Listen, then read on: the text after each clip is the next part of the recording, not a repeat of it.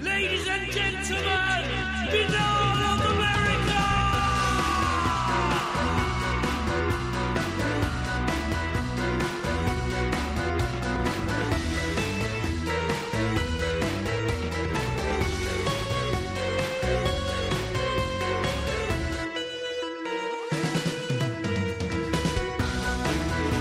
And now, ladies and gentlemen, Binnall of America Audio with your host, Tim Binnall.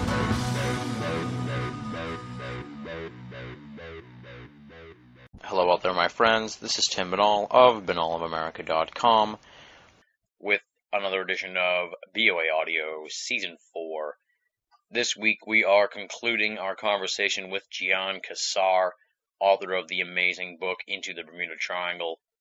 Already got a ton of email from folks who are very happy to see us exploring the infamous triangle, which seems to have fallen off the map in esoterica over the past few years.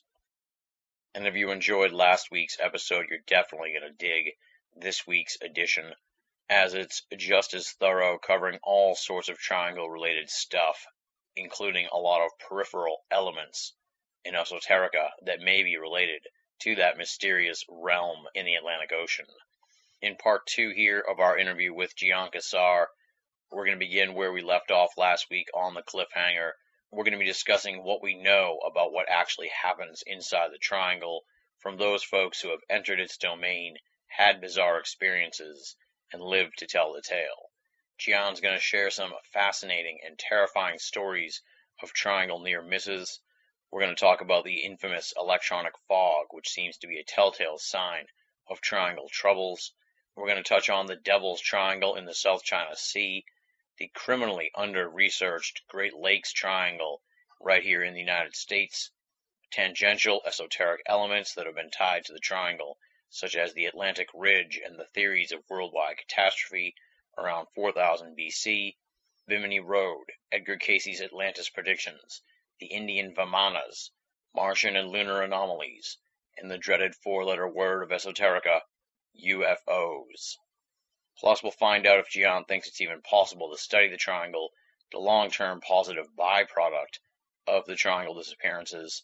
Smashing the fourth wall, we're going to talk about Gian's role in the resurgence of triangle popularity and his impending book on Bigfoot, an amazingly compelling teaser there at the end for Gian's next book on Bigfoot. You definitely want to stick around to hear that. Plus, as always, tons and tons more it's yet another jam-packed edition of BOA Audio as we're emerging from the fog that is the Bermuda Triangle with our guest Gian Quasar, author of Into the Bermuda Triangle.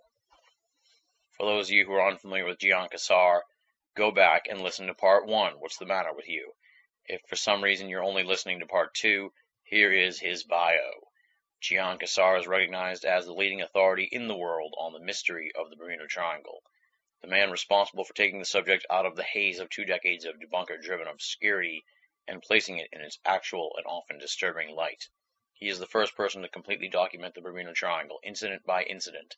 His research began over 15 years ago, and he has compiled the largest private repository of reports and official maritime documents, containing over 350 cases spanning two centuries. Over 150 of these disappearances have happened in the last 25 years. Gian's tenacity in finding every scrap available has gained him popular recognition as Generation X's number one investigator of one of the world's most famous phenomena topics, long established by the 1970s, uncovering it for an entirely new generation, but now with actual documentation instead of the endless hype and hyperbole of public marketing. He presents his research as all facts must be presented in a mature and objective manner. His website is www.bermuda-triangle.org. Don't forget the hyphen, my friends. Bermuda-triangle.org. Check it out. Without any further ado, let's rock and roll. This interview was recorded on November 19th, 2008. Gian Quasar, Part 2, talking about the Bermuda Triangle on BOA Audio, Season 4. Now that sort of uh, actually is the perfect segue into the next sort of section I want to talk to you about, and that's uh, those who have lived through it. You have just an amazing chapter in the book about those who lived to tell the tale. I guess before we sort of talk in specifics, how many roughly would you say people you've heard from, or or stories you've collected from people that you know seem to have been in the mix of the triangle phenomenon and managed to get out of it? That I would consider very reliable, probably about 20 Okay. that, I, that I've talked about. There's others are probably reliable, but I tried to limit myself to there were there were witnesses, more than one pilot, more, more than one person on the ship when I put it into the book. Based on that sort of stuff, wow, what would you say, for starters, is the general you know trend or uh, you know series of events that sort of take place when the triangle experience, for lack of a better term, uh, begins or, or happens? There will be a compass malfunction. The compass will be spinning, and there will be that dreaded electronic fog. I really, most everything is the fog or the compass. Something just goes wild with all the gear. There's power, but nothing's working. And then that fog develops, that grayish, unexplained fog that Bruce Gernon called electronic fog. He coined the term, and he is a survivor. He's one of the most famous. He his first experience was on December 4, 1970, and he was even in one of Berlitz's old books. He knew J. Manson Valentine personally, and he's been involved searching out the answer uh, to what happened to him because it happened to him again in 1996 over the Keys. Oh wow, two experiences. Yes, and uh, other people. And so he he he wrote the book with Rob MacGregor called The Fog, and uh, he's got his own new website now. I know him. Bruce called not long ago, tell me his new website is up, and he's probably someone you want to talk to sometime. Definitely. I investigate most of the incidents while he pursues really the solution to the fog. And so it's very interesting. He's a nice guy, and uh, he's a pilot. And his story is his he insists that there was a time and space discrepancy in his case, and it's probably good to have him tell the story sometime because he can go into details. I have them all, but to recall them chronologically again. He did encounter, he was on flight from Andros Island to Miami, passing near Bimini. His dad was with him and a friend, I think Gus Lafayette or Chuck Lafayette. And uh, so it was near Bimini that he saw a strange lenticular cloud, and this thing began to form and go up and around and make a horseshoe. And finally, he was enclosed in the cloud, and he, before completely enclosed, he flew out uh, a section of it, and that's when a funnel effect started around his aircraft and he got the sense of forward gravity, and his compass was going crazy, and he was simply in a fog after that. And that's when all of his equipment was going crazy, nothing was working. And then finally, after some odd, I don't know how many seconds, he can tell you, this fog dissipated in a spiral type of uh, fashion. And he had a tower controller contacting him, saying something he was near, they, you know, would see the aircraft near Miami. And he said it's not even possible. He could only be near Bimini. And so he realized then he was over Miami Beach. And he realized he was pushed forward about 30 minutes in time and 90 miles. Wow. He did gas receipt. He was so taken by all this. He checked his gas receipts and so forth and how much gas was in his tank. And he certainly said he could not have flown under normal conditions where he came out of that fog. Could not have been over Miami Beach. It was not possible. And he didn't eat up the extra fuel or anything that would have been needed to get there. That's strange. Now, this is sort of a really off the wall idea uh, that I had while I was reading the book regarding the electric fog. Please don't laugh at me. Um, uh, let's say you were, let's say you're like in a boat, right? You get the fog around you, hmm um, and you're gonna you're gonna make it out okay. Is there any way you think you could capture some of that fog in a jar or something like that, or you think that's even possible? Don't Uh, laugh at me, please. uh, there is sonic fog. You can't capture sonic fog either. Uh, we know sonic fog exists. A lot of meteorologists say electronic fog cannot exist. But if it is a condensation of the atmosphere caused by a unique electromagnetic uh, phenomenon, it would simply dissipate as the electromagnetic phenomenon dissipates. yeah, that's kind of what I was figuring, but I didn't know. it's, it's like trying to capture stardust. Yeah, You're not going to do it. yeah, you'd have to actually like be. Even if you were in the fog, uh, since it's like an electric fog, you couldn't even do any tests on the fog either, which is like uh, catch twenty two. It would just turn out to be condensation. Yeah, It's what causes it to stick to an aircraft. See, you're not flying through the fog. Bruce wanted to make this clear to people. This, you're, it's not a fog bank. You think you are from within, but the fog, you're not flying through the fog. The fog is flying with you. so it's like the fog envelops the craft and then simply moves with it. And that's how there has to be some electromagnetic phenomenon with it allow, to allow it to remain attached to the aircraft or the ship. It's been seen around a boat before. Okay, so we can't capture the fog uh, Charles Lindbergh even reported it. through the Bermuda Triangle. Yes, when he flew from Havana to uh, uh, Miami in 1927, 1929, something like that, he finally mentioned it in his autobiography of values in 1976. Huh. He said it was just gray. He was flying through this gray fog, and his his, navigational equipment wouldn't work. And he came out of it finally 300 miles off course. Bizarre. Yeah, I was very intrigued by the point that Bruce makes and that you make in the book that the fog sort of picks up the craft and, and moves with it instead of uh, that you're just flying through a fog. Yeah, you think you are flying in a fog bank, but you're not. It's simply around you. Yeah. It has condensed around the aircraft. Yeah, and as you've pointed out too, uh, some of these experiences that people have had, apparently there's instrumentation and stuff that would have noted a a fog and stuff like that, and none of that stuff gets picked up, right? Oh yeah, and then there's Like a weather uh, thing. Yeah, weather reporting stations also say it's clear. That happened in 2001 when uh, Gary Purvis, I believe was his name, he was playing tag with a Coast Guard interceptor Mhm. for training purposes. He was off Marathon in the Florida Keys, and uh, there were some miles behind him where was the Coast Guard uh, chopper, and uh, visibility was 12 miles. Marathon weather station confirms this, and suddenly Purvis notes that uh, he's IMC. He's instrument meteorological conditions, which means he has to fly by his instruments. He has no horizon. He can't see anything. And no one knew what he's talking about because it was perfectly clear weather. And then he's gone. He vanishes. Wow. Wreckage in this case was found, and they assumed that he lost control, became spatially disoriented, and crashed, which is probably very true. The thing is that the the Coast Guard interceptor said it was clear weather. Marathon reports the same thing. And Purvis was just fine until he reports his last words were, I'm IMC, I'm instrument meteorological conditions, which as I said means he's now suddenly lost total visual sight of anything. He has to fly by his instruments. So he could have indeed encountered the electronic fog. If the triangle phenomenon was simply just the electronic fog, and then they got in the fog, and then they crashed, there would be more wreckage and stuff like that. So it has to be it has to be something additionally into that. You think this is a, a supposition I'm making? It would it would differ in some cases. The fog is noted to be vortex type, where you can look straight down and see the ocean, Mhm. or look straight up and see the sky. But all around you, your wingtips are within it, and it's around you, so it's like you're flying in the middle of a donut. Yeah. But what I mean, other things are involved. yeah, sort of what I mean is like uh, if it was just the circumstances of a mysterious fog envelops the craft. Um, Causes spatial disorientation. There should be more wreckage exactly. Yeah. if it was just plain crashing. Yeah. That's why it's still a mystery. You know, some obviously, if some of these aircraft encountered the electronic fog that we don't know about, you know, they just disappeared.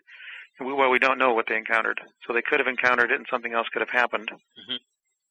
There certainly are uh, magnetic vortices out there, and so who knows what happens when all the charged particles that come from a, a, a solar storm, if they detect a magnetic vortex, they will swirl around it. And who knows what happens when an aircraft will hit something like that? It's a it's a magnetic funnel, basically. Now you said that you have some incidents of people in, in ships and boats and stuff like that that have made it through the, the triangle experience. I guess talk about you know one or two particularly compelling cases that you think people might be interested in as far as uh, you know survivors of the triangle. One, of course, is the famous Don Henry. Uh, he experienced his in 1966, in which the barge he was towing from Puerto Rico to Miami. Uh, he was over the tongue of the ocean, which is a deep chasm within the Bahamas, and uh, the barge he was towing suddenly disappeared within a fog. The tow rope, he said, was sticking out like the old Indian rope trick, sticking out of the fog. Uh, everything went bananas on the ship. The compass was spinning round and round. They couldn't get power to do anything, although they still had energy. Nothing was working. It was draining batteries. They were all running back, going ape pulling on this thing on the tow line, and it was simply sticking out of a fog that enveloped the the barge. So finally, after about seven, eight minutes of this, it subsided. They got all their power back, and he hit that thing in high gear and kept going for quite a ways until they stopped. He went back and checked the barge out. It was much warmer than it should have been, he said. and he cannot explain what had happened, only that the barge did disappear in a strange fog that merely condensed around the barge, and it was just sucking all the power out of his uh, his tug, the Good News. Uh, there was another incident in the Sportwater Bimini race where a man from Jackson was in a big race with all the guys going from Miami to Bimini. Mm, this was in the 1990s, and his all of his navigation equipment just flipped and was spinning and, and just didn't work. And he overshot Bimini. He got lost, and they finally found him and towed him into Bimini. And right when he got to Bimini, everything came back and worked properly. And he was even quoted in the newspaper. The Bermuda Triangle did a number on us. One of the few times you've seen it quoted. That raises an interesting question here that I just wanted to ask you too, in addition to this sort of stuff. Now I know I, I presume back during the boom of the 70s and stuff, there was a lot of media coverage of disappearances and stuff like that. Is, Mhm. is there still is that still the case, or is it sort of uh, sort of uh, not as talked about anymore as far as you know things that go disappearing in the triangle? No, I basically brought it out of the deep freeze. And so documentary TV will talk to me very frequently. I've been the subject of I don't know how many, 20 to 25 documentaries, Oh wow! just from 2000 to today, so the last seven years or so. Uh, but you don't see articles. I wrote an article uh, for the Boy Scout magazine some years ago. They asked me to. But if something disappears, no one says uh, Bermuda Triangle in any serious way. It's just something of popular culture. Yeah, Either people think it's it was solved by Kusche 30 years ago, or by gas, or that there is something to it because there's this guy with a really weird name who seems to know a lot about it. And that's usually referring to me. what is uh, the weird name and the strange hobby. now, actually, I, I was going to ask you uh, about your name, but I didn't want to, uh, you know, have a silly fluff question. But since you brought it up, what are the origins of your name? It's quite an interesting name. I, I thought I would be talking to someone with an accent when I when I got a hold of you. I was surprised that. You know, I, I lost my accent. Gian is Italian for Jan, J-A-N. Lazar is French, I suppose. okay, So it's a strange name. it's a good name. I like it. Is there more about the electric fog? It, it's I think it's really one of the most key. It's the the enigma of the triangle. Disappearances are one thing, you know, but it's those who live to tell that really add the most mystique to it because they're giving us something that is unusual. And electronic fog is one of those things. And the electro and the big enigma of the triangle, of course, is the compasses will start spinning that electronic drains occur. And so you really can't uh, talk about the electronic fog too much, but it's still all, you know, did it cause it? I think it is a, a major factor. The question is what is causing the electronic fog. Yes. Touching on one point about is the triangle mentioned in any serious way, there was a lady pilot, and I say Carrie Trantham, who uh, experienced something very unusual uh, over the Bay of Florida when she was flying in the 1990s. She wrote an article. Uh, she lost her horizon and everything, and so she it has something to do with the electronic fog or one of the dead spots that are known to be out there Mhm. off of the Everglades City. And so she wrote an article for the AOP, the uh, Association of Air of Pilots and so forth, their magazine. She entitled it "Surviving the Bermuda Triangle," and by God, they cut that title out and said "Surviving Get Home Itis," saying that she was just tired, and this is what happens to a tired pilot. You experience this type of stuff. Now, I know with uh, as far as UFOs go, that there's sort of a law, JANAP, I think is the name of the law, uh, that prevents government and uh, maybe mili- uh, maybe commercial pilots from discussing any UFO sightings. Is there anything like that? F 146. Yes, JANAP 146. Mm-hmm. Is there anything like that as far as the Bermuda Triangle goes, or is that included in JANAP? Uh, no, that wouldn't be included, and I know of no such official. Uh, there doesn't really need to be an official silence about it because NTSB is prevented from even putting a conclusion on something where they don't have, you know, the exact piece of evidence in front of them, and a disappearance obviously doesn't have that. So usually in a, a disappearance, they simply conclude aircraft damage and injury index presumed Yeah. and that's it. For military, the Air Force is uh, not obliged to release opinions or conclusions to their reports. They release narrative. They release a few other things. Uh, the Navy is bound by the same rule, but they often release everything, including Social Security numbers. I've had to redact those myself. So it's it's releasing of information is covered by various rules. There doesn't have to be a special one. Okay, yeah. And I figured that, uh, much like UFO type sightings, uh, it's probably the culture of ridicule probably keeps people anyway from reporting strange situations like that as it is. But the NTSB has had some very frank stuff in it, like in, the, in a UFO case in 1980, when an aircraft vanished and the pilot was panicking, saying a weird object's interfering with his aircraft. The entire uh, air-to-ground transcript is in the uh, NTSB report. Wow, that's a that's a good release of information. Then usually don't get that kind of stuff uh, from the government. I have fourth generation audio on my website. Wow. The sister of the passenger uh, had the tape, the FAA tape, and so she she had a copy of it actually, and she gave me a copy yet again, and so I was able to get it on the web. Nice. It's Bermuda-triangle.org. Check that out for the sounds. My website's been up since 1999, and it is the number one on the subject, so I people know where I am. Yeah, or just punch in Bermuda Triangle uh, or your name in the Google, and it'll pop right up anyway. I'm sure. Mm-hmm. No one has my name. We've really discussed at length here the Bermuda Triangle. Now, are there other areas in the world that are similar? I know you talk about Japan's Devil's Sea, and uh, I'm not sure. I recently read an article about uh, something around Taiwan, the Taiwan Bermuda Triangle, if you will. Uh, I don't know if that's the same area or not.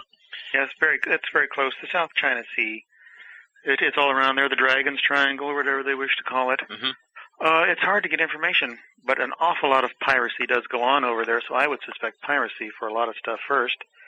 Not as much aircraft fly in that area because there's really no place to fly to. Uh, so that's the rub. If there is a lot of the same stuff going on as in the triangle, Mhm. there's really nothing that can record it for us because the triangle phenomenon, of course, is recorded by people flying and sailing over it so much. Uh, so only the big, the big freighters, the big airliners, and so forth are flying out there, and as such, we simply don't get as much information or cases to uh, to investigate. But there have been uh, big, big vessels that vanished out there. Aircraft have vanished. Uh, there's been reports of uh, compasses going haywire. The area is also quite volcanic too, so that can explain the compasses under the, sea, the magma under the sea and so forth. Mhm. But there's not as much to talk about. I do talk about it somewhat in the uh, in the book. It's on the exact opposite side of the world as the triangle, so that's interesting. Ivan Sanderson tried to make a big deal about all these vile vortices around the world, and there really was no evidence for all that. And even his organization, C2, Society for the Investigation of the Unexplained, admitted there really wasn't much evidence for a lot of it.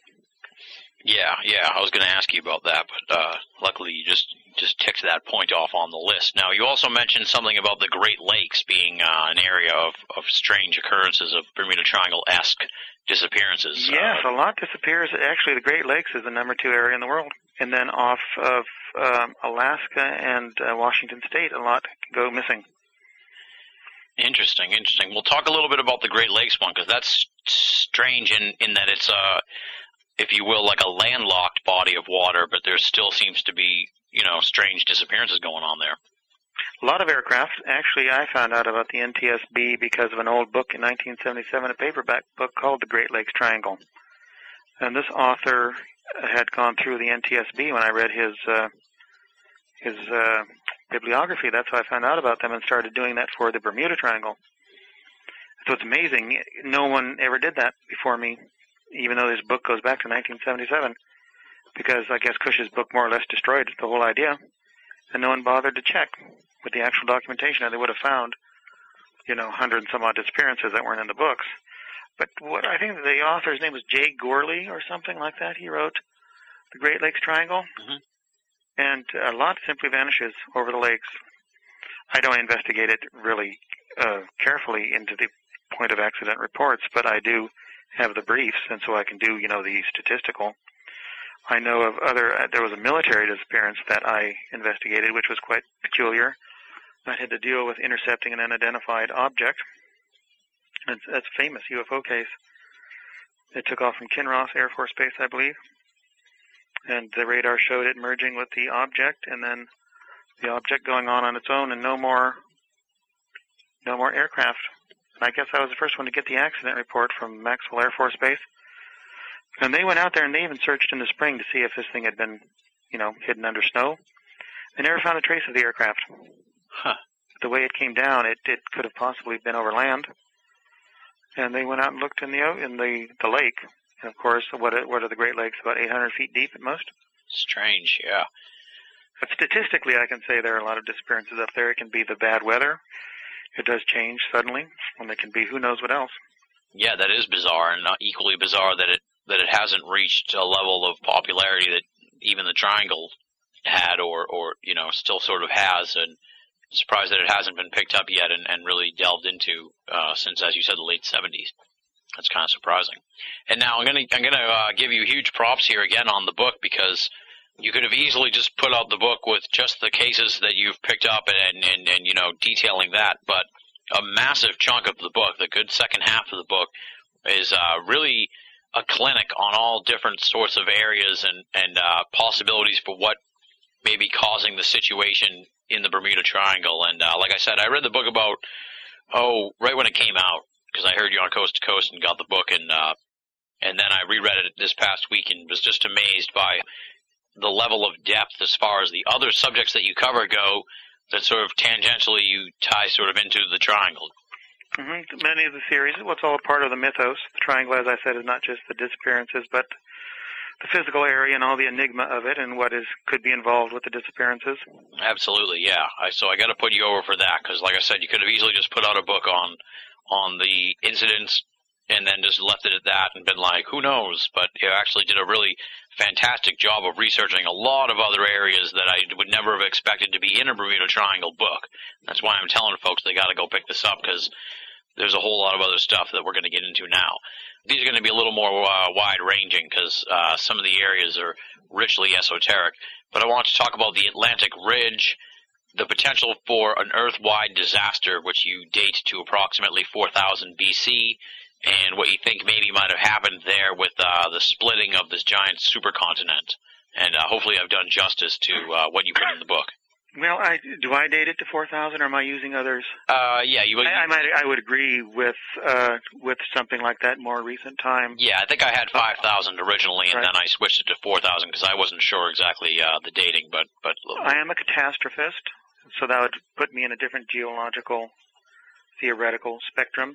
Uniformitarianism used to dominate, and unfortunately, as uh, Dr. David Raup, a very distinguished paleontologist from the University of Chicago, still laments, uniformitarianism, that 19th century idea, as he called it, can still be found in the popular press, uh, museums, some museum displays, and lower level textbooks. And it was a, a philosophy that uh, basically dictated that uh, as the weather functions today, so has it always functioned. And that's alone how we can explain mountains and canyons and so forth. The canyons were formed by, you know, the river over millions of years and the mountains by slow tectonic action, you know, centimeter per centimeter rising up. And so uniformitarianism could never accept a global cataclysm because by, by Victorian standards, they never saw one. Well, of course, today I guess almost everybody is a, ca- a catastrophist. They may argue about the dating of these things, but it's obvious that the Earth has been terribly shaken. Uh, and the Mid-Atlantic Ridge is one evidence. Now, it's about what a 10,000 mile long scar on the side of this planet, which cannot form naturally. There's no reason why a scar should form naturally on the planet, and it does conform to the, uh, the continental uh, shelves. You know, you can see how if you move the continents back toward the center of the Atlantic, you can see how the ridge is what split megacontinent. Uh, and so, uh, if a, a cataclysmic force would have had to have done that, and this would have done, you know, happened rather quickly then. And so, what could do that? Well, you know, an impact with the Earth, uh, a meteor or something, could have jolted it enough to cause it to erupt like that, and then the mid-Atlantic ridge splits up, and that would have splitted megacontinent and started the continents moving rather quickly. And so the problem with uniformitarianism was that they they believed that they uh, estimated 40, 50 years ago that the continents were moving away from the mid-Atlantic ridge, Mhm. about two centimeters per year. And so, of course, uniformitarian mentality said, well, they were always moving two centimeters, so this happened 200 million years ago, which is really not even a, a viable dating method. yeah. Uh, and I talked to one very esteemed scientist who said, you know, if they if that was an accurate measurement, they would have merely been measuring the continents coming to a stop, because most everything is exponential. It starts quickly and slows to a stop. And so it would have been a cataclysmic splitting, and the continents would have moved rather rapidly and then slowly come to a stop. So that how that relates to the triangle is, of course, with either explaining some of the evidence of civilized of city building that we can see under the water in the areas of the triangle, and more importantly, all the electromagnetic phenomena that could be related to tectonic stresses, magma, and so forth, because the area is really quite unstable. The Atlantic has I don't know how many volcanic seamounts, but there's thousands of earthquakes along the Mid-Atlantic Ridge every year. Yeah, you sort of uh, you just touched on something I wanted to ask you about that. Uh, what, what's interesting is that you have ancient civilizations records speaking about the splitting of the Earth, about the Earth tilting on its axis, about the stars disappearing over the horizon, and so you have actually a memory of such an event. Yeah, and you touched on something just now that I did want to ask you about that I hadn't put in the notes, and that's uh, this the Bimini Road and the stuff that's been found around the Bimini area because that's uh, integral to the triangle. It's, it, it's within the triangle, I presume and assume. Uh, if I, I think I'm right about that, and um, The hotbed of it. yeah, exactly. And when we're talking about, you know, the mysterious elements of the triangle, then all of a sudden you add in this mysterious lost culture that's underwater that they've just recently discovered, you know, within the last couple of generations, I guess you could say. Um, 1968. there you go. Talk a little bit about the Bimini Road and, and uh, what's been uncovered there and, and what do you think about all that? J. Manson Valentine discovered that on Labor Day, 1968. And uh, it's controversy. It is man-made. There are people who will deny that it is man-made. It does suggest the the old Inca type of, in pre-Inca type of construction of the huge polygonal blocks. And what it might have been, I don't know if it's a fallen wall. They call it the Bimini Wall or the Bimini Road, or a platform or a dock or something. The controversy is that they say Edgar Cayce prophesied in 1933 and 1940 that this would be found. Well, not exactly. He he prophesied that Bimini would a big temple or some kind of storage area would be found in the future off Bimini. That it was located there. This would give us all the information on this Atlantean super civilization that he believed in. Uh, that Atlantis was a great super civilization of prehistory. That they had flying machines and submarines and all sorts of energy uh, crystals and devices. And so this is how people who believe in that tie it in with the triangle that there's all these remains of natural forces that the Atlanteans, according to Cayce's Atlantis, tapped into, Mhm. or Atlantean devices down there, crystals, which are causing the electromagnetic phenomena, or in certain cases even disintegrating an aircraft or a ship, or sending it into another dimension. So strangely, that's how it ties in. It, it is not Atlantis as we would consider it to be a Greek, the Greek legend of it, Yeah. civilization in the Atlantic, but the super civilization of Caseian readings in the 30s. But in 1933, he does mention Bimini by name, that something would be found there. And then in 1940, I believe he said uh, part of Atlantis would rise again uh, in 68 or 69, not so far away. And so they try and tie the two in together. Well, the two prophecies really aren't tied together. Uh, but they try to say, well, J. Manson Valentine's discovery in 1968 of the Bimini Road is an exact fulfillment. But there really is no date, actually, for when something would be found off Bimini Okay. in the readings. And one of the things I wanted to ask you about Bimini and the Bimini Road and all that. Now you say uh, this was discovered in uh, 40 years ago. You'd think that uh, like 40 years later that they'd be able to do a pretty thorough investigation of the area and maybe uncover some more stuff or or you know But there has been.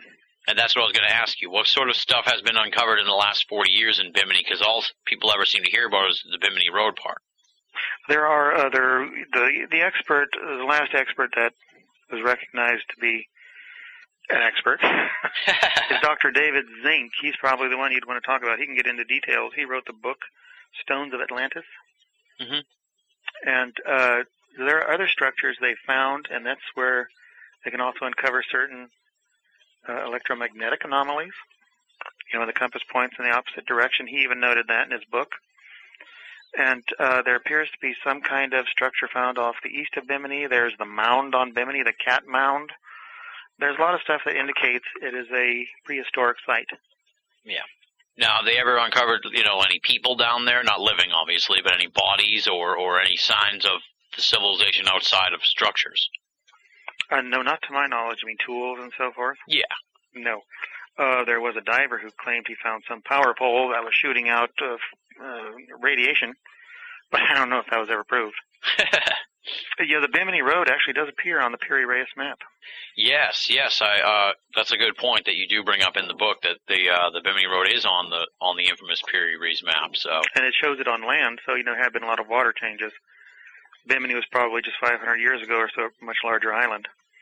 Interesting. Yeah, yeah, that's a point you make also in the book is just how shallow a lot of the water is around those areas. Uh, and if, uh, if the sea level would drop a little bit, I'm sure a lot of that stuff would start to come to the surface, hopefully. Yes, uh, the whole Bahama Bank would be a huge island if the Atlantic was simply 50 feet lower. So the whole Bahama Bank, of which you know the island of New Providence, where Nassau is, those would all just be hillocks on a huge island, the current islands, because that's how shallow the Great Bahama Bank is. You do a lot of research into Atlantis and stuff like that. Now, do you tie this into the Bermuda Triangle just as a sort of supposition, possibility, if you will, of, that, yeah, uh, I, you know, Hmm. I personally don't believe in it myself, but I did. My book is basically the biography of the whole area as well, so this is intimately a part of the whole mythos and enigma. I don't really think Cayce's Atlantis is causing ships and planes to disappear. talk a little bit about how the whole story of Atlantis and, and the whole Atlantis mythos, as you say, ties into the triangle. It's it's Cayce's Atlantis once again. That is the Atlantis in view when it comes to the triangle.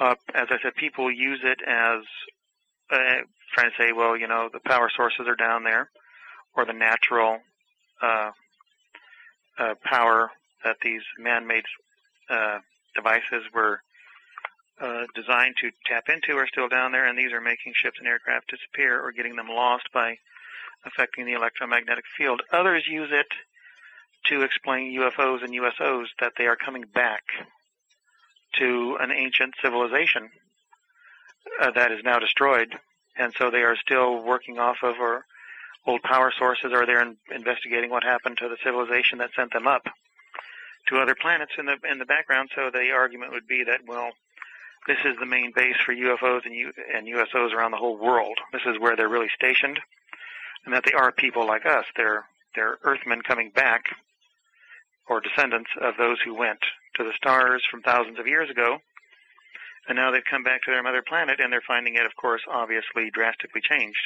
Yeah. So that's how they tie it into the disappearances with UFOs and with power sources. It's quite more esoteric. Exactly. Well, like I said, you could pull a chapter right out of the book, and it would be like uh, just a treatise on a whole different area of the esoteric that really you'd be surprised had anything to do with the triangle, which is why I really enjoyed the book so much. And and one of those sections in the book that I was really surprised that you got into was the whole Martian and, and lunar anomalies. I guess talk a little bit about that and, and sort of what made you interested in, in, in that aspect of the story and, and how that might be related to the triangle phenomenon. How did I tie that in? Yeah, well, you know, that's people, uh, the Martian, the lunar anomalies are not so interesting as the Martian ones, that big worm Mhm. on Mars and, and other things. Uh, so it's more or less an indication of ancient civilization, some reaching out. You know, we, we view them today as, can, are these stepping stones from beings from another planet coming to Earth? But why would not view them in the opposite? That these could have been built by a prehistoric super civilization. So many of our earliest civilizations speak of a you know a, a golden age, a time of the gods, and so forth. And then great upheaval, which we can tell just by looking at the Earth, great upheaval has happened. People may argue about the time period, but now catastrophism is quite popular, and really can't be denied from what you know what we can see in all the geological structures. So could there have been a prehistoric civilization that actually, like us, has reached out, has left markers on the moon, on Mars, and then going out, and that indeed uh, could they not be coming back? Yeah, that sort of raises a question I was going to ask you, and I'm sure you don't have the answer, but uh, which came first, the humans or the lunar Mars anomalies? Uh, let's presume they exist. Were they created by spacefaring early humans, or were they created by ancient astronauts on their way here? I guess you know what's your what's your take on that whole idea? If they're real, I would opt that, we did it at some ancient time because they're actually, you know, they can be viewed from the Earth. So that kind of indicates the center of where they're supposed to be viewed from. If we can come up with a space problem of travel, one can say that people came from others, you know, and try and explain what the old biblical uh, statement of the sons of God coming down, uh, which some people try and say that's preserving uh, men from other planets coming here in Genesis. So you can you can interpret it either way. I say if they are real, then we did it uh, thousands upon thousands of years ago. Okay. It's like any stepping stone. You know, which way are you supposed to go? In a row of stepping stones, which way is the right way and the wrong way to go? hmm Whatever direction you're going. Exactly. And and in the book also talking about these uh, potentially technologically advanced ancient races, you talk a lot about the Vimanas, which is really cool because you don't see. I haven't seen too much work and look into the Vimanas. Uh, I got to do a little more research of my own into that. But I guess just talk a little bit about the Vimanas because you really do detail them quite a bit in, into the Bermuda Triangle. What's interesting about them, which they're supposed to be the flying machines of ancient India, of Sanskrit writings. What's interesting is the detail to which the ancient writers went to try and describe how these things flew and what their energy source was. All this is, of course, nothing to do with any basic religious precept. You know, it's more of an epic. Uh, it's like an ancient sci-fi epic, and yet it purports to be true that they were flown by some type of mercury propulsion. That they could explode, they could fly in the air, you could intercept, and so forth. And it could be pure fantasy, but if so, why is so much time devoted to how these things worked, how you could store and take care of them in a hangar, and how fast they could travel and where they could travel, and the how-to of operation? I mean, it, it's you know you don't see any of that in the old Persian and Arabic stories of the flying carpet. You know, in fantasy, the carpet simply flew by magic. But mm-hmm. here's all these accounts of these ancient flying machines of a civilization before the Aryans and so forth uh, came to India, and all this amount of time and and pages. Certainly, paper was very rare. It was only used for the most important things uh, to be written down, and all this time is devoted to uh, these flying machines and these uh, weapons of destruction. So it seems more or less almost like a scientific treatise sometimes, instead of just some fantasy or ancient epic. Yeah. And uh, you point out in the book that the, richly detailed work of, of covering the Vimanas uh, by the ancient Indians and stuff like that suggests that they may have actually been spacefaring uh, craft. From some of the descriptions, they speak of wars, you know, between the gods out in space and men and so forth. Then descriptions of takeoffs, like jets taking, uh, rockets taking off and seeing how the Earth is telescoping behind them. So there's stuff that again can be fantasy, but it's amazing how accurate it is. Uh, discussing, you know, flight uh, into the atmosphere and what is it in the Ramayana? Rama is speaking about how why they see the stars during the day because they've come up so high that you know the sun does not. It, it's it's a statement saying that they're above the atmosphere now, and that's why they see this circle of stars even in the daytime, which is true, of course. When you're in space, you don't. The you're beyond the atmosphere, so you don't see the blue sky. You simply see stars. It seems like this idea of an ancient technological advanced civilization, it seems like the idea's been picking up quite a bit, you know, uh, in the past, you know, let's say 30, 40 years or whatever. But at the same time, it's still part of the esoteric, and, and obviously mainstream science hasn't uh, even looked at it in the way that uh, it should.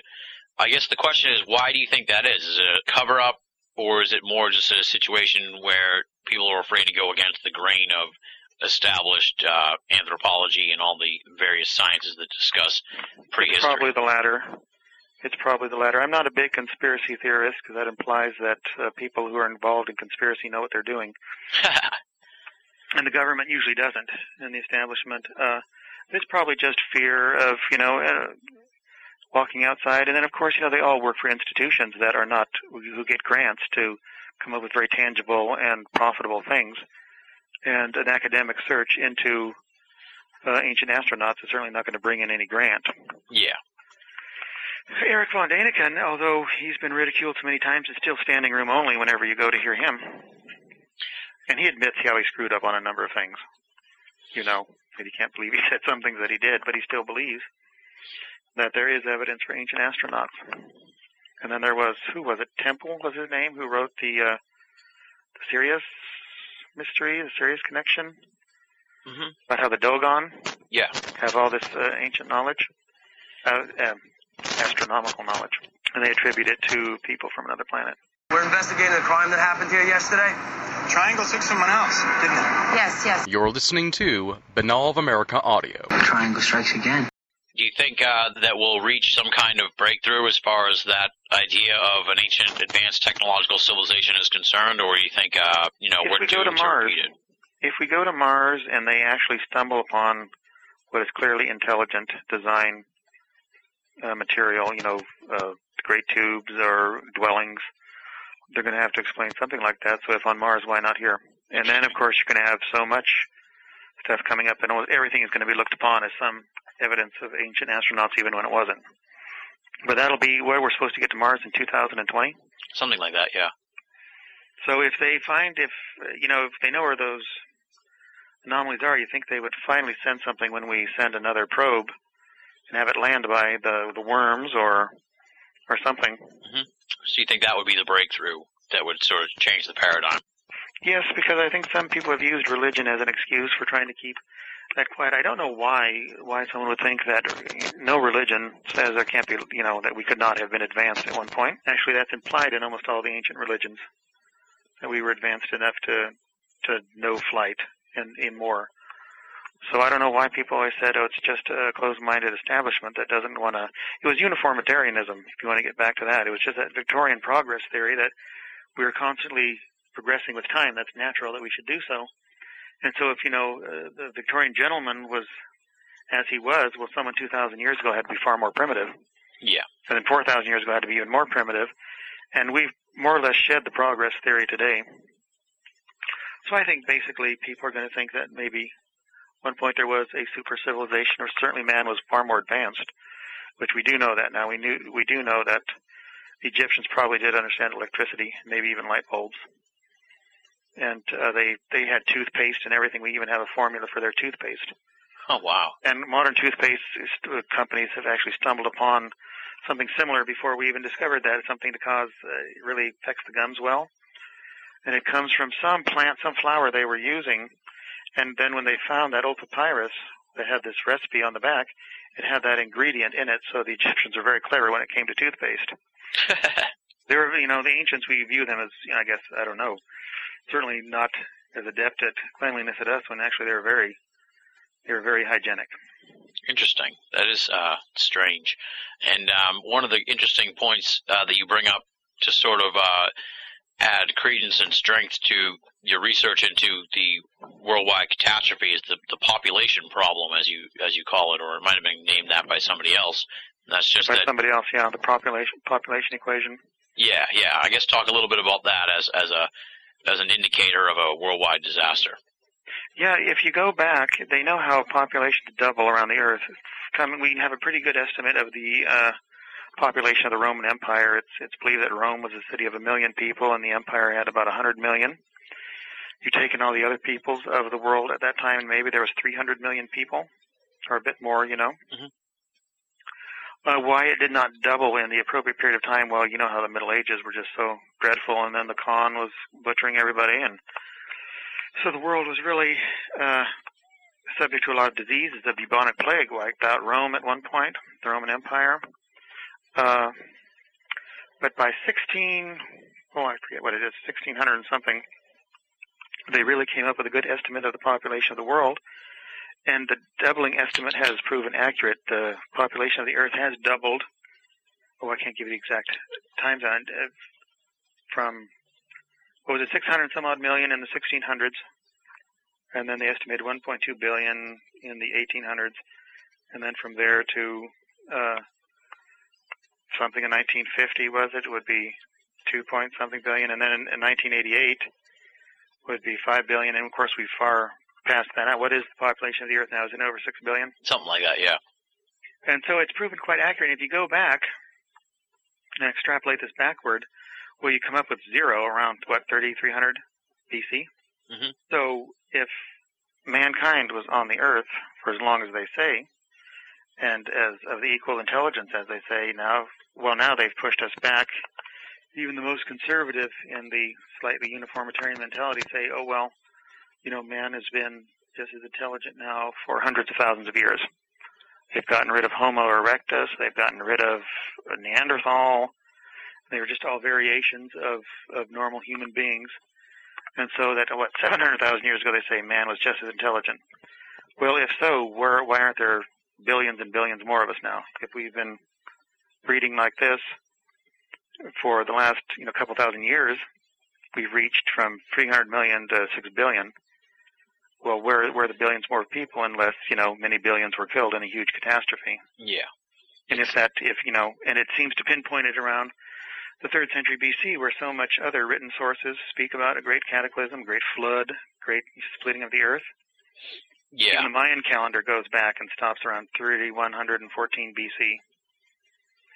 Yeah, all sources seem to trace back to that time period, so it's uh it's definitely very compelling stuff. Now, one of the cool parts about the book too is that you spend a long time uh before you get to the dreaded three-letter word UFO. Um, Uncooperative federal officer. what's that? Uncooperative federal officer. Oh, see, I like that. I'm gonna have to use that. And and so I did like that because uh, you know uh, you'd think if you, if you handed the book to a layperson, I'm sure they would expect to find a complete treatise on UFOs within the first five pages, but it's not like that at all. For starters, how prevalent are UFO reports in the Triangle? Limiting myself to inference or direct statements, yeah, I could only find a couple of cases mentioning it. And that was one, the incident 1980 I mentioned to you. The actual report speaks of the pilot having this problem with a weird object, as he called it. Mhm. A luminous object. Uh, then in 1971, a Phantom 2 disappeared, and other Phantom 2s went to the site of what they thought was the impact, and they saw it's called water discoloration in the report, and then the next paragraph's hacked out or something. But the pilots described as 100 oblong, 100 feet wide by 200 feet long. The north axis, I believe, was above water. The south axis was below water. And, well, what was it? I don't know, but the Steadfast, Coast Guard cutter Steadfast, which was only five nautical miles distant, came to that site, and it was gone by that time. So are they trying to say it's an oil slick that was above and below the water? They searched in that area with sonar and couldn't find the aircraft at all on the bottom. And of course, you cannot find what the clarification is because that's an opinion or an interview, and the Air Force won't release that. So I merely have the statement of the pilots talking about flying over an area that was 100 by 200 feet oblong, uh, north-south direction, and part of it was above and part of it was below the water. Aside from that, there are witnesses who speak about things, strange things but it's not associated with the disappearance. Bruce Gernon has seen that on occasion. Yeah, that's that's the other thing. Uh, I was going to ask you. What about people who've made it through the Triangle? How prevalent UFO sightings involved with those folks? Uh, there's been a number about stars they thought was a star and then detaching and coming closer, and they realized it was uh, a craft of some kind. That's uh, I think I mentioned quite a few cases. Uh, there have been others I could not verify, so I did not mention them. But it's usually very uh, very nebulous. Uh, the the best thing I ever found was uh, the incident in 1980 off Cabo was Cabo Rojo, and then you find out that Timothy Good did an awful lot of research and talked to people in that area in one of his books, and he didn't know about this case, the disappearance in 1980. I'm the one who found it in the NTSB files in 1991. And so he discusses how UFOs are seen off this area of Puerto Rico quite frequently going back to the 1960s and 70s. So that's an interesting connection with the 1980 incident. And uh, I think he even quotes Federico Cruz, was that, the Civil Air Director of I forget one of the, the towns on uh, the west coast of Puerto Rico, who says these are seen frequently coming and going from from from the water, from the bay, from the lagoon or whatever to the sky and so forth. These objects. Huh. Based on you know your perspective and research into this, uh, do you think there is a UFO connection to the triangle, or do you think it's something else? I don't, I don't really know. If I I can't encounter uh, uncover too much even in the you know a lot of the what could have happened to these these aircraft that simply the standard case you know as I said they simply go out and they vanish and you never see them again. So anything could have happened to them. But if you establish it in one case it is certainly possible in others and we know that certainly is the claim that the pilot used in 1980 when he's panicking about this weird object so and he did disappear that aircraft vanished off Atlantic weapons radar.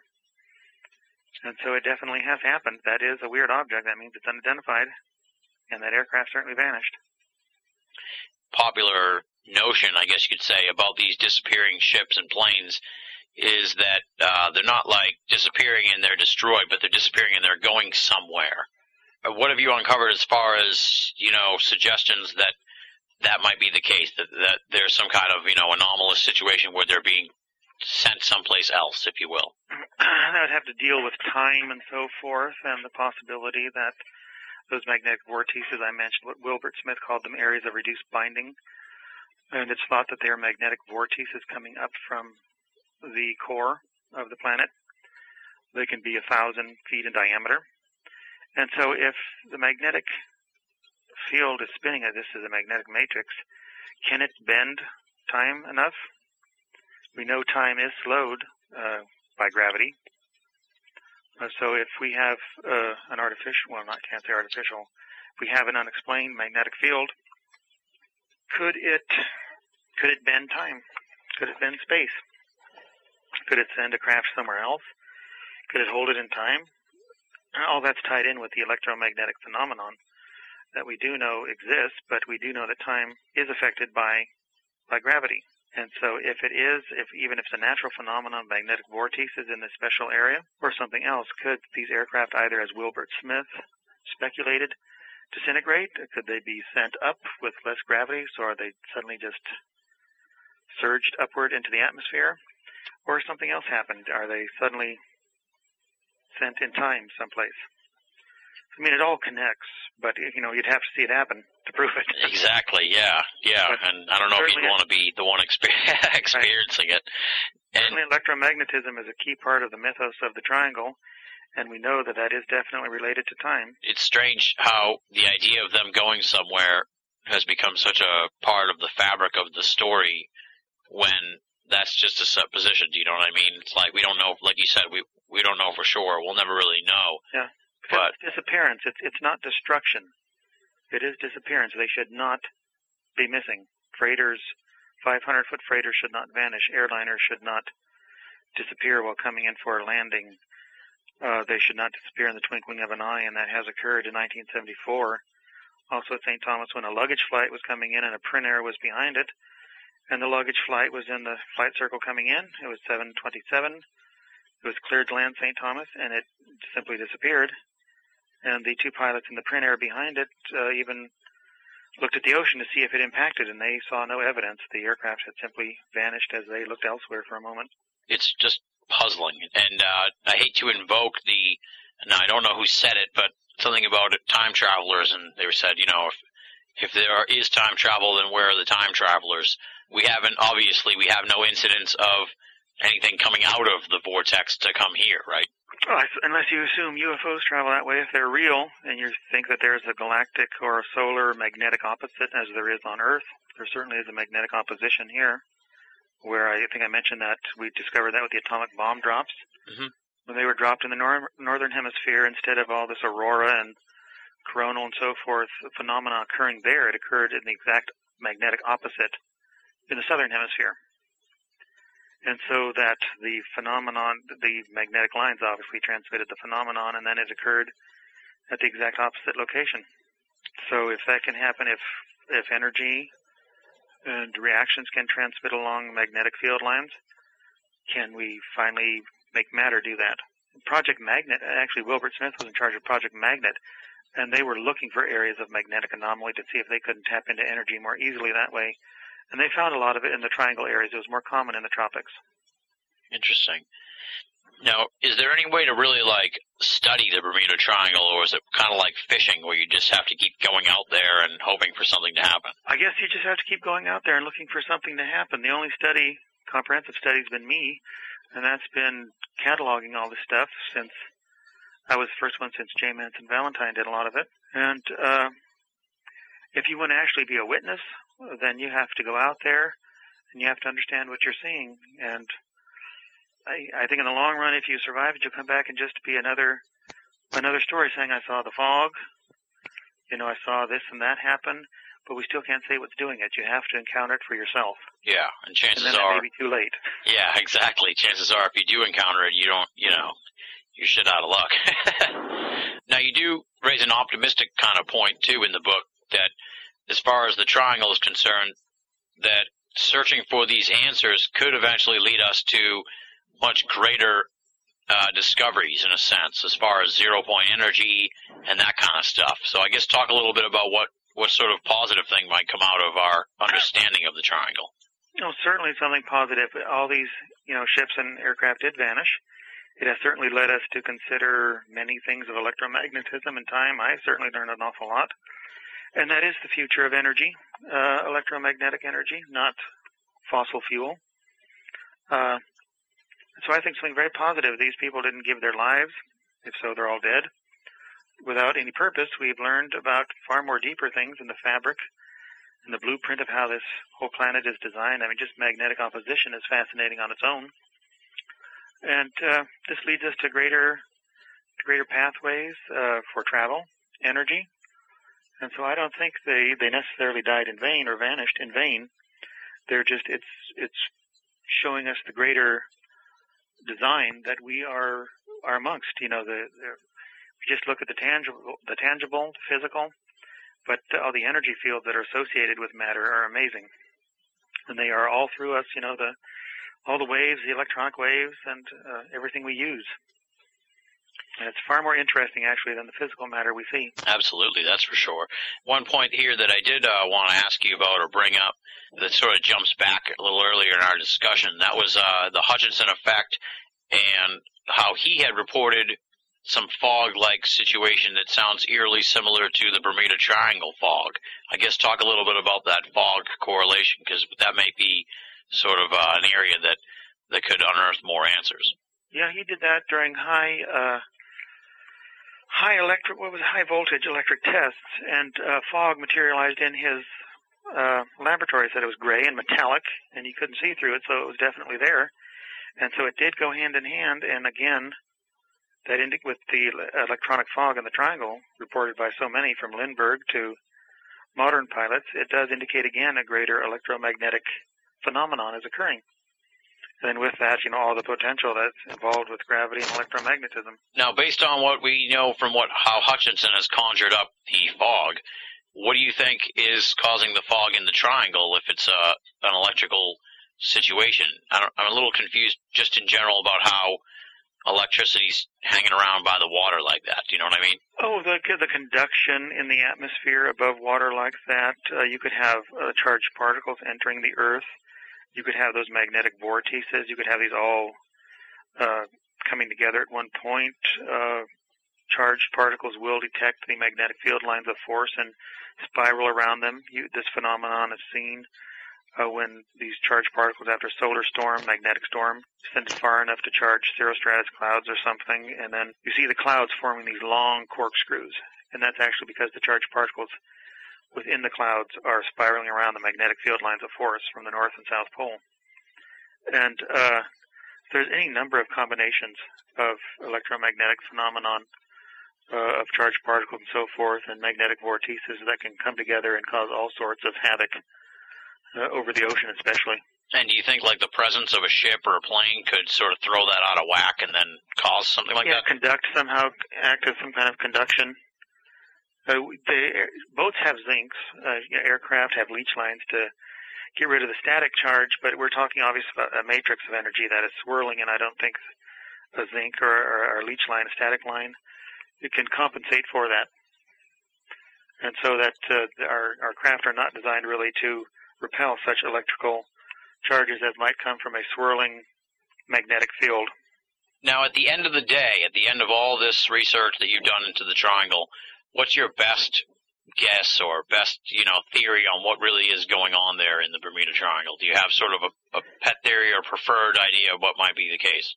My preferred idea is the electromagnetism involved with the vortices and charged particles. Uh, and then probably several factors we don't know. The location, of course, as I said, there is the continental shelf phenomenon. But it, it, it has to do, I'm very certain, with electromagnetic uh, anomalies. That electronic fog, I think, is more or less conclusive of that. That could not materialize otherwise. And if that's the case, then uh, what would become of these ships and planes that are fell victim to it? That opens up any number of potentials. Destructions, disintegration, getting lost. Who knows? Whatever a, a, a swirling magnetic field is capable of. Okay. Even losing gravity. We know that. Interesting. Shielding gravity at any rate. And you, and so then you discount the idea of UFO abductions and that kind of thing that that that might not be the case. I, as I say, only have that one real case. In all that I've, I've studied, it might be happening, but I'd have to know how and why. You know, it, it certainly did happen in 1980, but what was that luminous object? Yeah. That comes down to that again. It was technically an unidentified flying object, but what was it? And there's always the chance that you know that that could be a a one-off, completely unrelated to the actual triangle phenomenon case. Do you know what I mean? Well, in the long run, it's going to be multifactorial anyway. You know, so many aircraft and ships, I'm sure they've vanished for uh, for different reasons. You know, but the majority, I think, probably could have encountered something very electromagnetic. The pilots were not, uh, shipmasters were not capable of dealing with. They weren't aware. You know, they were not understanding what was going on. Now, would these sort of events only affect craft that that were, had electricity on, like had electrical equipment on them and stuff like that? Well, I guess most things are, but but if like if a canoe was in the middle of that sort of thing, would they be all Metal. affected too? There's metal in everything. So there's an incident that the New York Times reported, and I was given a copy of it recently about a ship that went in the eight, in 1904 something that it, it encountered some lenticular thing like Bruce Gernon. Actually, he gave it to me. And they were guys. Their hair was standing on end. They were encountering so much static electricity. They were suddenly heavy with weight and forced onto the deck. And so that's from the New York Times in 1904, I think. So you don't have to have an all metal ship uh, if something electromagnetic is generating, it, it, well, obviously they were encountering some kind of static electrical charge as well if their hair was standing on end. Yeah. Interesting. I should send you that article. Yes, definitely send it to me. We'll uh, we'll link up to it if you want, if it's at your site, or or uh, we'll I have it in email here somewhere. It's a download. Nice. Definitely pass it along to me. And then uh, just to sort of wrap it all up here, I've talked about the triangle here numerous times on the program with other guests in the vein that uh, when I was growing up, I remember those old Time Life mystery commercials and stuff like that, and it seemed like the Bermuda Triangle was one of the big daddies of the paranormal world. It was uh, Absolutely. it was just one of the just absolute tent poles of the whole genre of of uh, you know high strangeness. But now in the last couple decades, with the exception of obviously your outstanding book, it's completely fallen off the radar of esoterica. What is the cause of that? Do you think? The belief it was solved. I think people believe Kusche really solved it. No one did any research through the uh, late 70s, 80s, and 90s with me, and I was very quiet about my research until I started putting it on the web until 1999. And uh, that's when it started to come out of the deep freeze, and there's still people who believe it's completely uh, completely solved, despite what my website has four and a half million hits. I don't know how well my book sold. I can't remember all the, count, but it did quite well by publishing standards. Uh, so it's it's fodder for the documentaries. They weren't really making them that much until I got on the web, and then they they knew my reputation in the media, so I got hit with so many offers, and so that brought it back out. But it went it went in the can. It was not uh, you know the the unexplained was not popular in the 1980s. That was the the yuppophile decade, where it was big city centricity, what you who you were instead of what you were, how you dressed, what restaurants you went to. Yeah. It wasn't inquire. It wasn't the open mind of the anti-establishment movement anymore. And so it it did uh, it's, it takes a lot of research. You just cannot speculate about it blindly. It's just not a subjective thing. You have to. I broke my back for years getting all the documents. It cost a fortune, and it costs a lot of travel. And so it's really only Bruce and I who investigate. So it's not something that you can really. Only a few of us can talk about in detail. You know, everybody should talk about it if they want. Of course, I'm glad that people are. But as to really trying to generate more interest, you have to know all the cases. There's really only a couple of us who talk about it. Yeah, yeah. It seems like uh, that it was a genre that died out for a while, but thankfully, like you said, it was uh, it's coming out of the deep freeze now with your stuff and with Bruce's research, and and uh, that's what we need. Because, like I said, I've gotten a lot of requests to do Bermuda Triangle episodes, so I'm excited that we got a chance to talk to you here.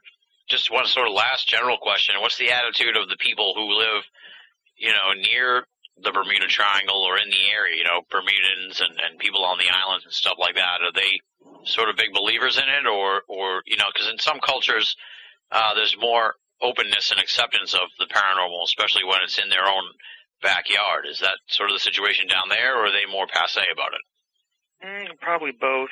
Uh, you know, you, live with it, you got to accept it. But it, it's something I think that's going to be like any, like some kind of national legend or something. It gets protected at one point, like the Greeks still think of the old legends of the gods and so forth. There's always going to be a natural natural desire to you know protect the mythos because it's part of the area. It adds excitement for some people. So I don't uh, I don't think they're going to debunk it necessarily. Some people might spread some tall tales, but uh, it's it's something that is going to be a part of the local culture. All right, and I had uh, one more question here for you, and that's uh, some elements of the triangle, some areas, I guess you could say, there's land there. Do you know what I mean? Like Uh-huh. the area of the triangle goes over land. Is there a higher incidence of strangeness in the areas that are land-based areas, I guess you'd say, or on on land that's within the triangle? What do you mean disappearances? Disappearances or anything out of the ordinary, I guess you could say. I have only one case of a disappearance over land. So that would really be it. I think that was 1994 in southern Florida, and it wasn't over the Everglades. It was actually seen over town. I forget what town. It's in the book, I think. The the it was at night, so the lights were seen of the aircraft, and uh, it was never seen again. Strange. So only, but only one overland uh, incident. What about uh, like strange, just not so much disappearances, but just high strangeness uh, on areas in, that are land based in that area? Do you know what I mean? That's kind of a confusing question, but. Unless I'm visiting, there's no high strangeness. so you think it's more of like a, it, it's more ties into the ocean air situation there, some kind of strange combination between the ocean and the air, and Uh-huh. The electronic fog will even dissipate if you're over sea, over ocean and aircraft, and then you fly over land. Some kind of temperature change, Bruce thinks. interesting, interesting.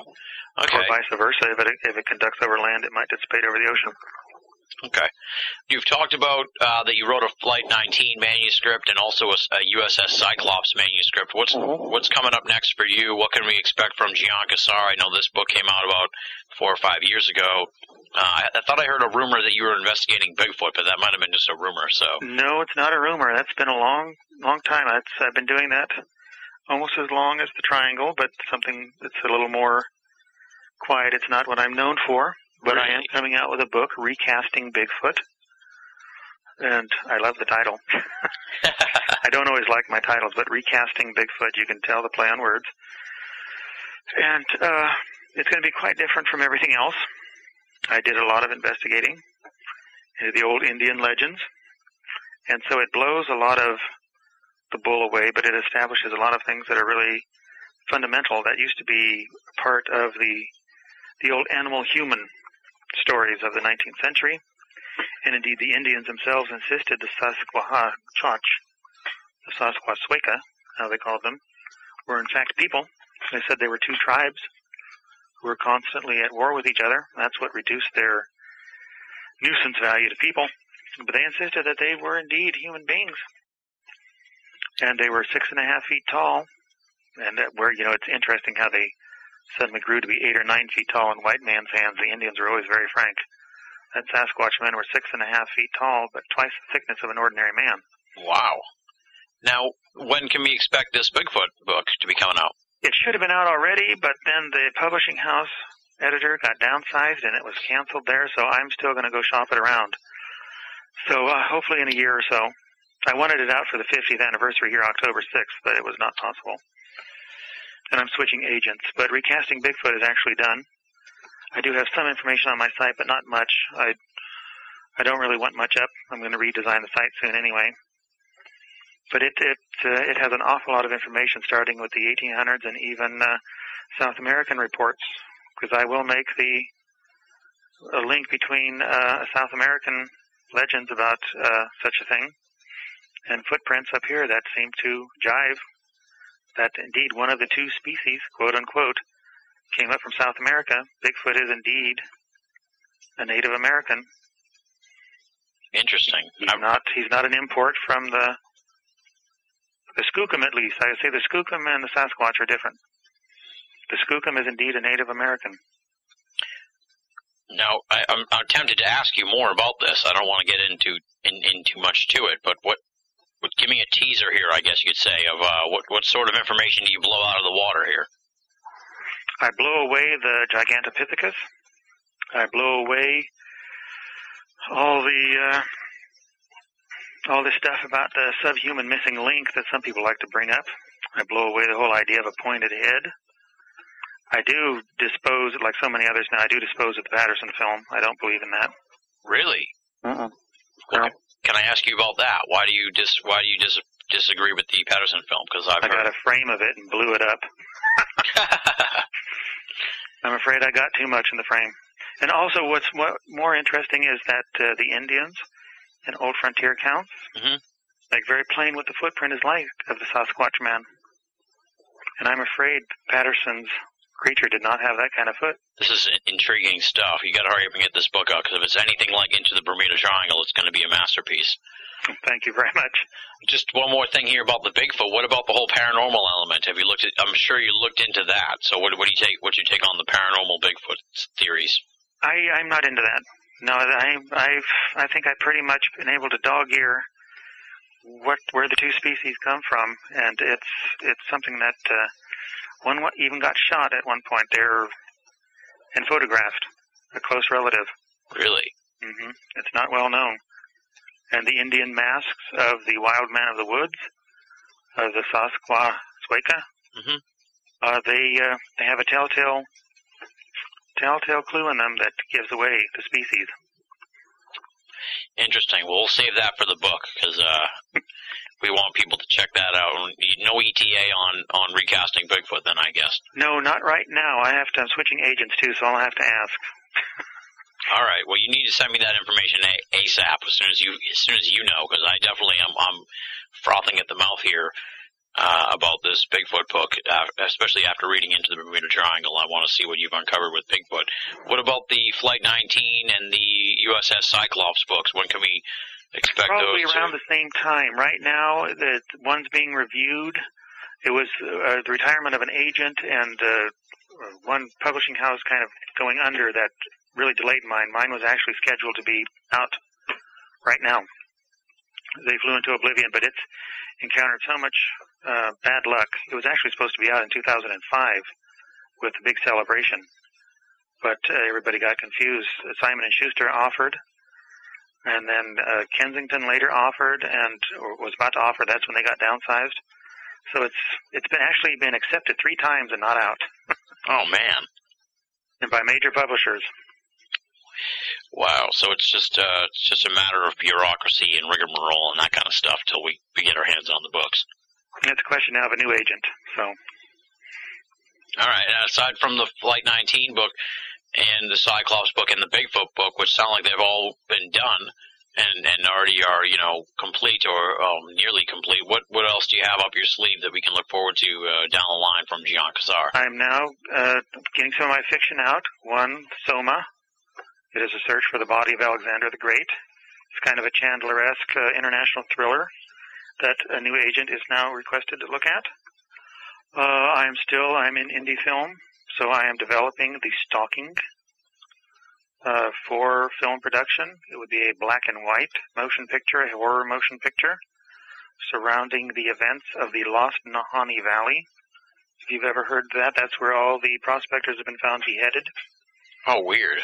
I explained it's the tropical valley up by the Arctic Circle in the Yukon area of Canada, the Mackenzie Mountains, the Selwyn Mountains. There is a valley because of the sulfur and volcanic activity that is tropical, way up there. And so there's supposed to be a lot of gold up there too. And a lot of prospectors were found. It's known as the Headless Nahanni. It's a big Canadian thing, and uh, many people have been found beheaded or have simply never come back. Bizarre. What's the what's the idea behind that? Just sort of competitive nature of, of gold hunting? Uh, you know, there, there's rumors of, of hairy wild men up there too. Of, of Indians have come out with uh, images of mastodons or woolly mammoths. No, that's it, woolly mammoths on burned in the hide. And it's it's quite a land that time forgot. We're not exactly sure if it's a if it was a madman up there, a mad trapper, or if it's native peoples that we don't know anything about. Wow. Is this a is this a, uh, a documentary or a? Or No, this is uh, this is a theater motion picture. This is fiction based upon certain facts. I'm developing it right now with Harry Welch. It may never get made, but we are developing it as an indie film. awesome. He just came out with The Mill, uh, which is a horror film. He's an interesting man. He was Deacon of the Year or something in North Carolina, and he likes horror films. That's progressive. All right, so that's the stalking, and hopefully that'll be hopefully people can be able to see that at some point, right? Yes, hopefully next year. I'm still, I have to rewrite parts of the screenplay right now.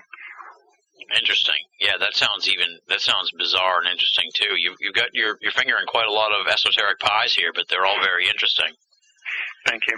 Um, well, Gian, I got to thank you first just for giving me so much time here. I knew uh, when I was reading the book and as I was dog earing all the pages and stuff, I was saying to myself, we're never going to be able to cover all this in an hour because there's so much stuff I want to talk to him about and ask him about and cover here.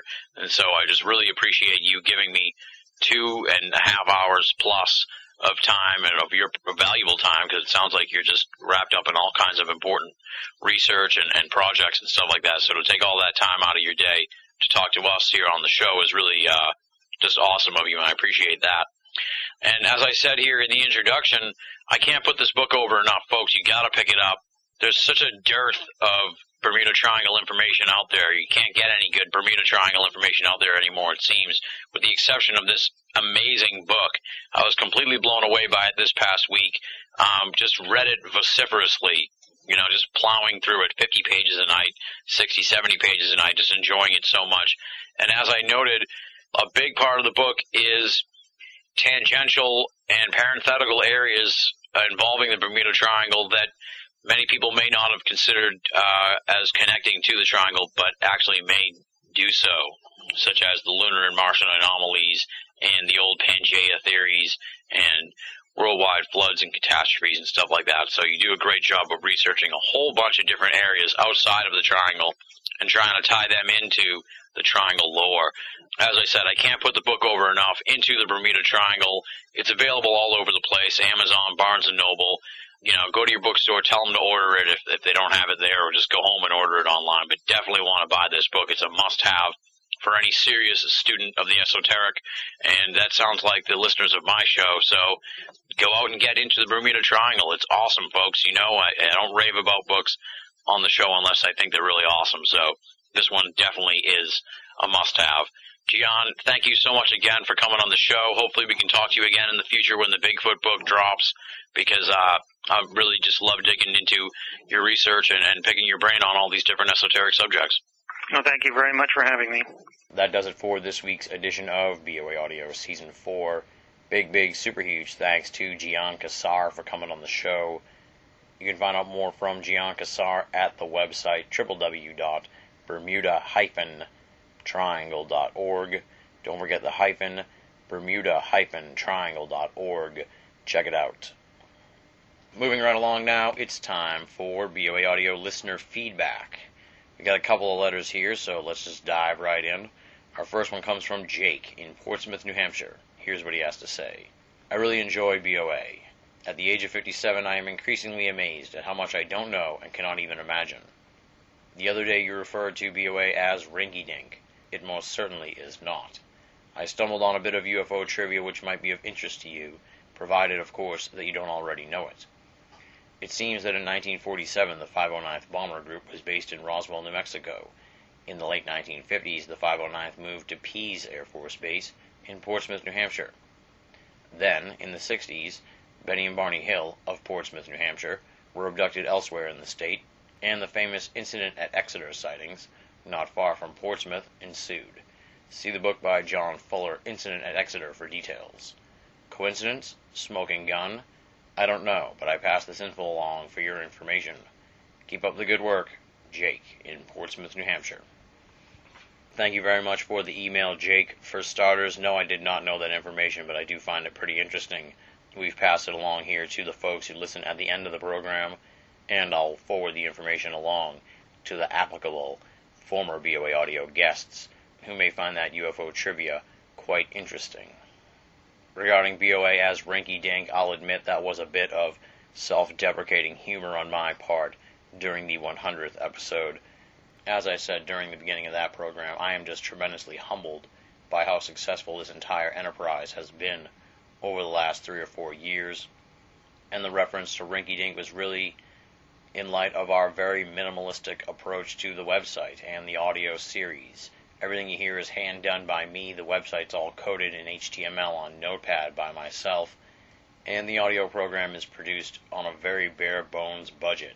Are we a rinky dink organization? Probably not, but at the same time, I do take pride in the rawness of the program.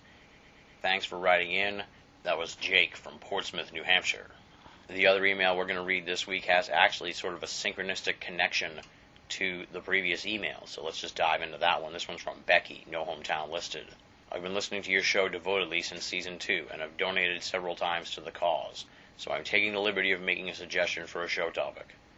Admittedly, it's a little hokey, but if it interests me, perhaps others will feel the same. The topic is Flight 401, specifically the ghosts of Flight 401. The story of the crash is, in itself, interesting, but not particularly paranormal. The apparition sightings, however, are amongst the most frequent, credible, and well documented ones you will find. We all want to know what lies beyond. It is a universal question. I'm sure other listeners would enjoy such an episode. Thanks, Becky. Thanks for writing in, Becky. For starters, thank you so much for your donations. As many folks have heard time and time again at the end of the program, we do ask you for donations, and I hugely appreciate everybody that makes donations. Becky, you are one of the superstars of the BOA audio listening audience, and I put forth huge thanks to you for your donations. Now, looking at the specific matter in which you write, Flight 401. The reason why I said it's synchronistic is because I did a little research here into Flight 401 to find out if there was any books or websites about it, and I saw that the book that really put it on the map was by John Fuller, who was, of course, referenced in the previous email from Jake in Portsmouth, New Hampshire. So we got a little John Fuller action going on here at the end of the program. Just from a brief cursory search here, getting ready for the end cap of the show, I didn't really find anyone who's picked up the mantle of the Ghosts of Flight 401 since John Fuller's book. But I'm going to do a little more searching, and if somebody has a suggestion for a Ghosts of Flight 401 guest, let me know, and I will definitely look into it and try and get them on the show. So thank you for writing in, Becky. I'll look into the Ghost of Flight 401. Thank you so much for your donations, as you say, to the cause. And I hope you've been enjoying BOA Audio Season 4 as it unfolds. There you go. That was BOA Audio listener feedback. Big thanks to Becky and Jake for writing in to the show. If you want to be a part of BOA Audio listener feedback, there's a number of ways to do it. Let me run down the list for you either go to binnallofamerica.com and click the contact button. It's all over the website. It's easy to find. Or simply write to boaaudio at hotmail.com. And finally, if you want to have a little fluid discussion on the programs or just general esoterica, you're going to want to join up at the official BOA forum, www.theusofE.com, T-H-E-U-S-O-F e.com. Any of those three methods puts your correspondence into my hands. and makes it available to me for a future edition of BOA Audio listener feedback. As the longtime listeners of the program know, we have a very strict format here at the end of the program, and you know what comes next. It is the thanks portion of the show. Let me run down the list of the amazing BOA staff. Leslie, Chiron, R. Lee, Joe V, Tina Senna, Rochelle Hawks, and Richard Thomas from Wales. They are putting together some amazing columns at Binnall of America. You gotta check these out, my friends. I can't push them enough. If you're a regular listener to BOA Audio, you gotta be a regular reader at Binnall of America because we have so much going on there every day at the website. Keep an eye on BOA here as December comes to a close. We're gonna have a preview of some of the upcoming columnists for Binnall of America who'll be debuting in 2009, plus a spin-off from Richard Thomas's Room 101. He's going to be doing a different column, a separate column at Binnall of America that you're definitely going to want to check out. So stay tuned to BOA for a preview of that and come on back in 2009 for some great new columnists who are going to be joining the BOA staff. BinnallofAmerica.com, B-I-N-N-A-L-L, of America.com. Make it a part of your everyday search for esoteric news and opinion. What's on tap next here on the end cap of the program? I think you know what it is. If I had a little bell, I'd be ringing it because it's time for me to ask you for donations. Folks who've been visiting the Binnall of America website see that we've moved the donation button up a little higher here as the Christmas season rolls along, counting down the days till Christmas, asking you the rhetorical question Will you be our secret Santa? That's what I want to know. Will you make a donation to Binnall of America and BOA Audio to help keep the program up and running? and freely available to all of our great listeners and readers the world over. Everybody's feeling the financial crunch right now. Believe me, folks, I know that. But it is also the holiday season, so I'm asking you to look into your hearts, dig a little bit, and make a donation to BOA. How do you do that? Simple. Go to Binnall of America, click the PayPal button. They'll walk you through the process. No donation is too small, and all donations are greatly appreciated.